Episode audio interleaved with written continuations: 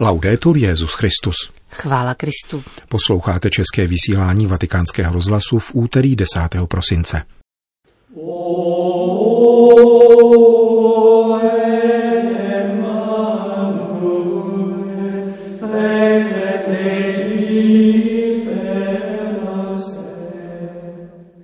Bůh vždycky poskytuje útěchu, i když kárá, kázal svatý otec při raním v kapli domu svaté Marty. Papež František navštívil vatikánskou výstavu stovky jesliček. A poštolský stolec představil velvyslancům globální edukativní pakt. Pořadem provázejí Milan Glázer a Johana Bronková.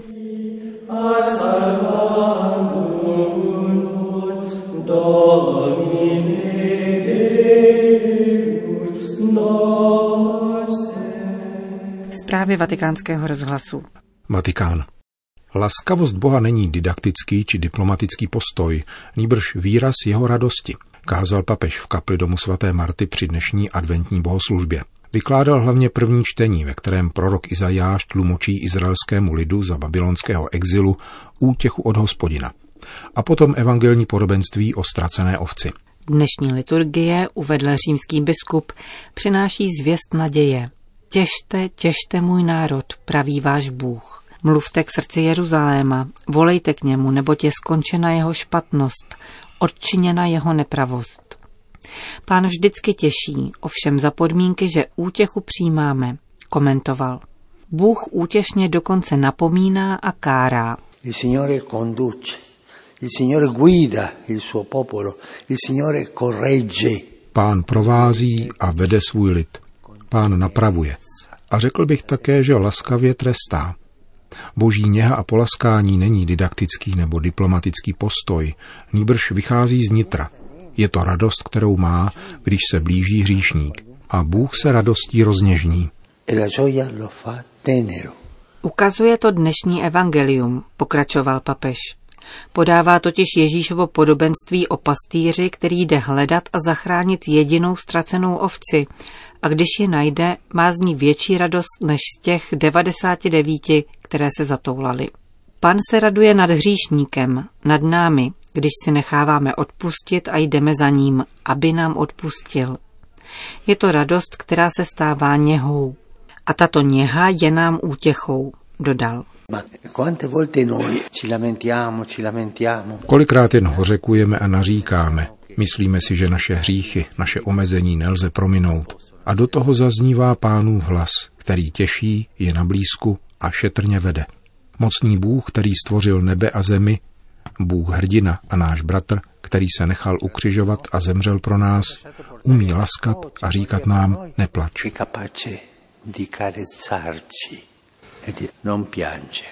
S jakou něhou asi pán těšil vdovu z Naim, dříve než přistoupil k márám, na kterých byl její syn, aby jí řekl neplač. Přemítal dále František. Otče, namítne někdo, dopustil jsem se v životě tolika hříchů a pochybení. Nech se utěšit. Kdo mne však utěší? Pán. A kam mám jít? Jdi k pánu prosit o odpuštění. Zmuž se, otevři dveře a on tě potěší. Přiblíží se s laskavostí otce, bratra. Jako pastýř pase své stádo, svým ramenem zhromažďuje beránky, ve svém klínu je nese a březí ovce šetrně vede. Kázal dnes papež při raním ši v kapli domu svaté Marty. Vatikán. Ačkoliv na svatopetrském náměstí mohou římané i turisté každoročně obdivovat Velký Betlém, Papežská rada pro novou evangelizaci letos již po druhé organizuje dodatečnou výstavu nazvanou Sto jesliček ve Vatikánu. Další Betlém z neapolské dílny už druhým rokem hostí rovněž Sixtínská kaple. Papež František v pondělí odpoledne navštívil zmíněnou výstavu, která schromáždila více než 130 betlémů ze zhruba 30 zemí. Pozdravil jejich tvůrce, pomodlil se s nimi a požehnal jejich dílům, které sahají od jednoduchých jesliček ze základních škol přes betlémy schráněných dílen pro postižené až po cenné neapolské exponáty.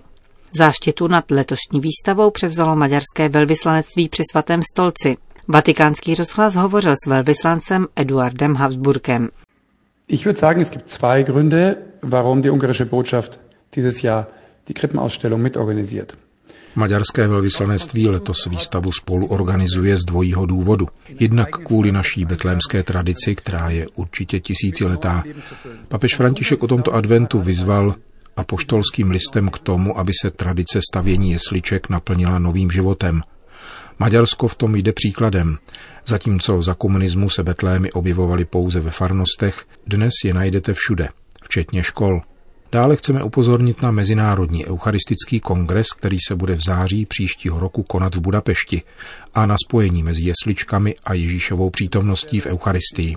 Jesličky totiž odkazují ke Kristu, který se stal člověkem, s nímž se můžeme setkat, pokud jdeme na mši. Ein Hinweis auf den Mensch gewordenen Christus, dem wir begegnen können, wenn wir in die Messe gehen. Co je výjimečného na maďarské betlémářské tradici?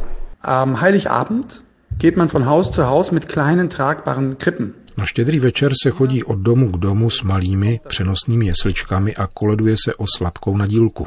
Živé betlémy v Maďarsku, stejně jako v celé střední Evropě, se odehrávají z pohledu pastýřů, postav, které stojí na kraji společnosti, ale spatřili Ježíše a podávají o něm zprávu.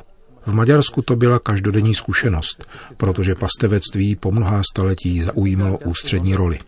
Präsent im Alltag, weil bei uns die Hirten über viele hundert Jahre eine ganz große und zentrale Rolle gespielt haben. Pane velvyslanče, máte šest dětí. V čem spočívá krása rodinných jesliček? Für meine Kinder und für mich ist zwar der Christbaum wichtig, aber das Wichtigste ist doch die Krippe unter dem Baum. Pro naše děti i mne osobně je sice důležitý vánoční stromeček, ale přeci jenom nejdůležitější jsou jesličky pod ním. Opakovaně pozorují, jak si před nimi děti lehnou na břicho a úplně tiše se trvávají před Ježíškem.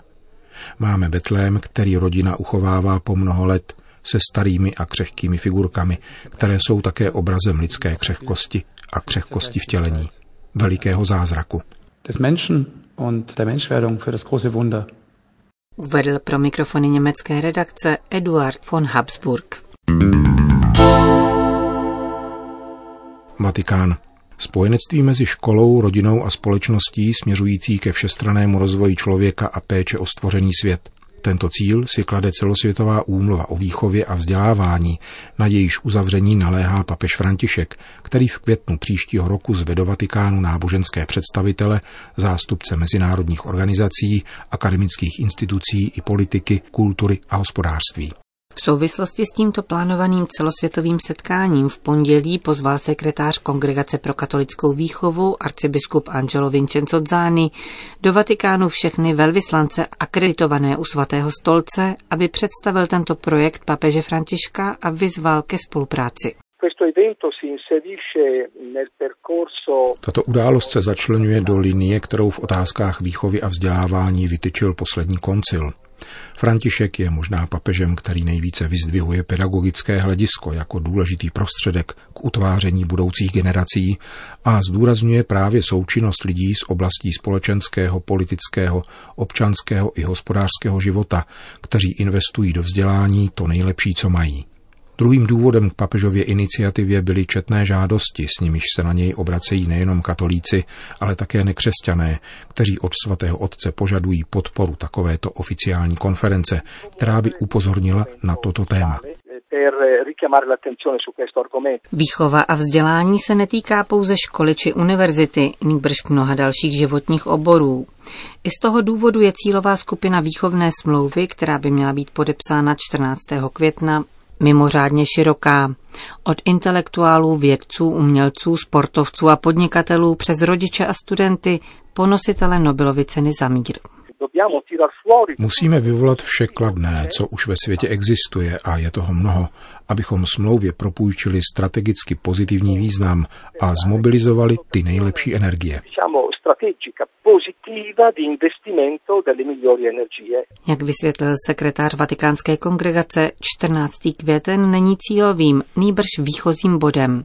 Předcházet mu bude 13 různých tématických kongresů, ze kterých by měl vzejít manifest o výchově a vzdělání.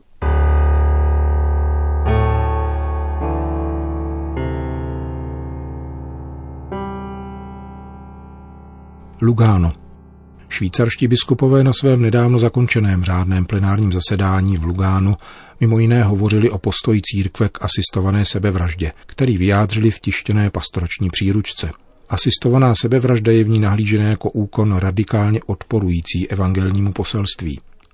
Dokument nicméně neodsuzuje lidi, kteří se rozhodnou pro tento krok a na konkrétních případech ukazuje pastorační otázky, které se mohou objevit.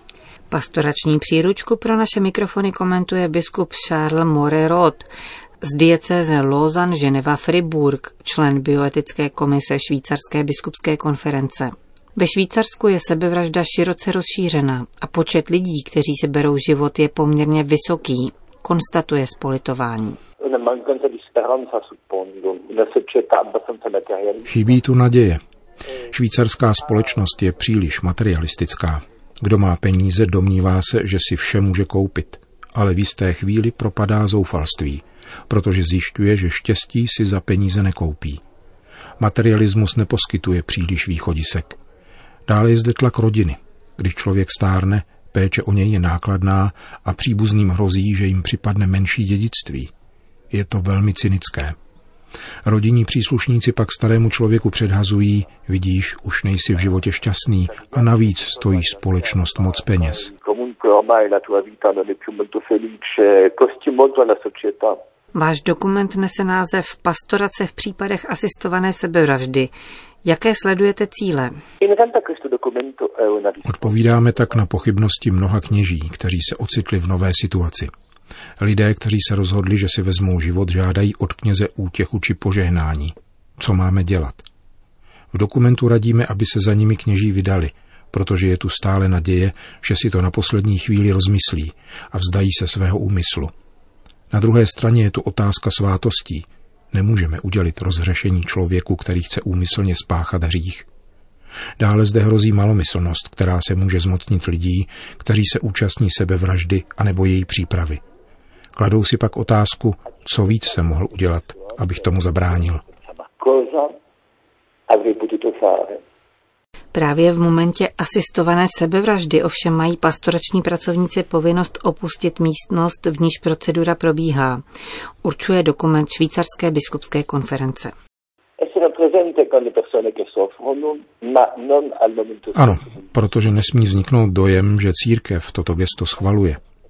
Tím, že opustíme místnost, ale neopouštíme člověka.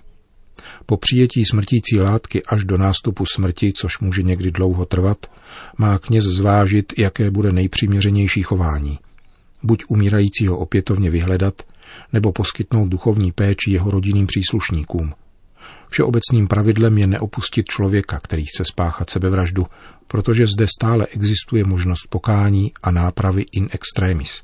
Ve chvíli, kdy ale začne lékařský protokol, musí člověk, který zastupuje církev, z místnosti odejít. Asistovaná sebevražda se nesmí stát normální a sociálně uznávanou službou, naléhají švýcarští biskupové. Navzdory veškerému úsilí se jim nedaří zvrátit stávající legislativní trend. My Švýcaři velice často chodíme k volbám a když se lid pro něco rozhodne, nedá se s tím nic dělat. Církev se snaží, aby lidé změnili názor, ale neúspěšně. Uzavírá biskup Morerot.